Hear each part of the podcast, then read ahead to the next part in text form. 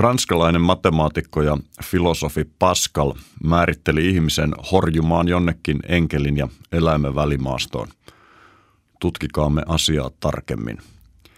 Etologia on tieteen haara, joka tutkii eläinten käyttäytymistä niiden luontaisissa ympäristöissään.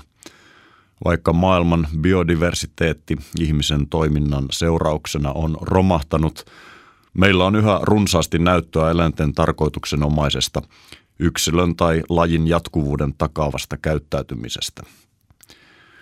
Ihmisyksilöt, yhteisöt ja yhteiskunnat toimivat usein eläimellisesti. Samasta evoluution tuutistahan sitä tullaan.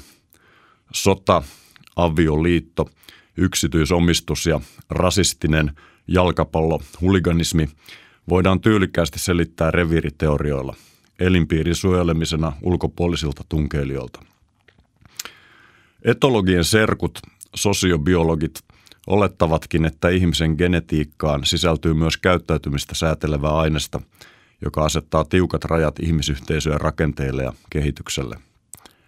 Elämä on taistelua, jossa vahvin voittaa. Moraali on harhaa. Säälivietti on vain kehittyneen eläimen laskelmoitua tappamisvietin hillitsemispyrkimystä, jotta omat pennut saavat varttua turvassa – Nämä etologit ja sosiobiologit ovat monessa suhteessa aivan oikeassa. Lyhyt katsaus maailman historiaan ja vaikkapa suomalaisen nykypolitiikan tilanteeseen osoittaa tämän. Ihminen on osoittanut epäilemättä olevansa jonkinlainen surkastunut, erehtynyt eläin, karvaton apina, ydinaseen kehittänyt susi, huonosti uiva, paisunut päinen hylje. Antropologit haravat kuitenkin sitkeästi vastaan – Heillä on semmoinen merkillinen usko, että ihmislaji on jotenkin ihmeen kaupalla erotettavissa eläimistä. He ovat keksineet nimenkin tälle erolle. Se on kulttuuri. Se on heidän mukaansa jotain, mitä ihmisellä on, mutta eläimeltä puuttuu. Rehellisimmät antropologit tosin myöntävät, että rehellisesti sanottuna kulttuuri on yhtä hankalasti määritettävä ilmaus kuin multiversumit tähtitieteilijälle – elämä biokemistille tai kohtuus saunoja Timolle.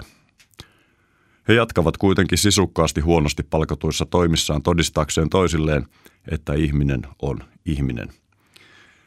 Heidän kaverinsa etnologit, toisin kuin etologit, elävät vahvassa ihmisuskossa.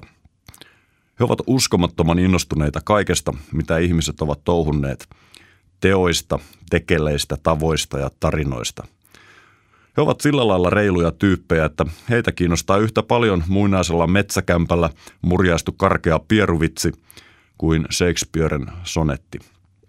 Kivikautinen käsikirves ja taskukommunikaattori ovat heille samanarvoiset artefaktit, eli kalut, jotka on eri kehitysvaiheissa valmistanut hyödykseen ja huvikseen entinen eläin nimeltä ihminen.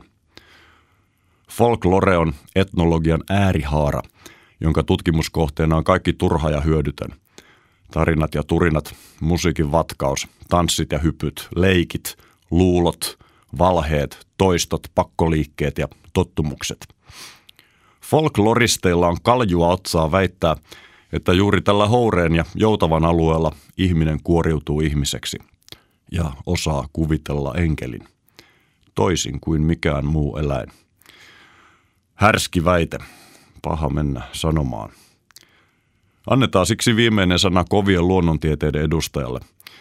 Neurologi Viktor Frankl sai keskitysleirin kautta oppia ihmiseläimen käyttäytymisestä ääritilanteessa.